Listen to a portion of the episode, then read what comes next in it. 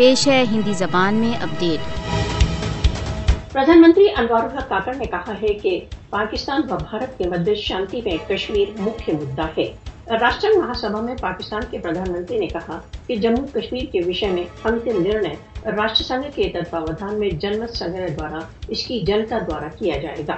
پاکستان کے پردھان منتری نے راشٹر سنگھ مہا سبھا میں کہا کہ راشٹر سنگھ سرکشا پریشد کو کشمیر کے سمبند میں اپنے پرستاووں کا پالن کرانا چاہیے۔ پاکستان کے پردھان منتری کاکڑ نے نیو یارک میں راشٹر سنگھ مہا سبھا میں کہا کہ اگست دو ہزار انیس کے پشچات سے بھارت اپنی گھیراؤ و کھوج پڑتال کی کارروائیوں میں کشمیریوں کی اویدھ ہتیاؤں میں ویست ہے۔ بھارت گت سات دشکوں سے ادھک سمے سے کشمیر وواد کے شانتی پورن سمادھان کو بادھت کرتا آ رہا ہے۔ آل انڈیا کشمیر مدعے نے دکشن ایشیا میں ادھکادھک سینیکرن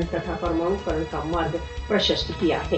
چھتر ورش ویتیت ہونے کے باوجود بھارت راشٹر سنگھ دوارا سمرتھت کشمیریوں کے سوئم نرنے کے ادھیکاروں کی اپیکشا کر رہا ہے۔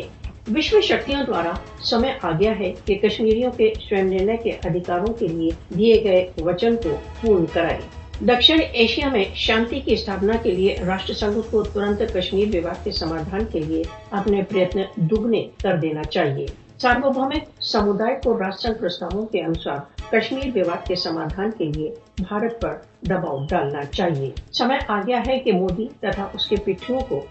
کشمیریوں کے ورد یدھ اپرادھوں کے لیے دنڈت کیا جائے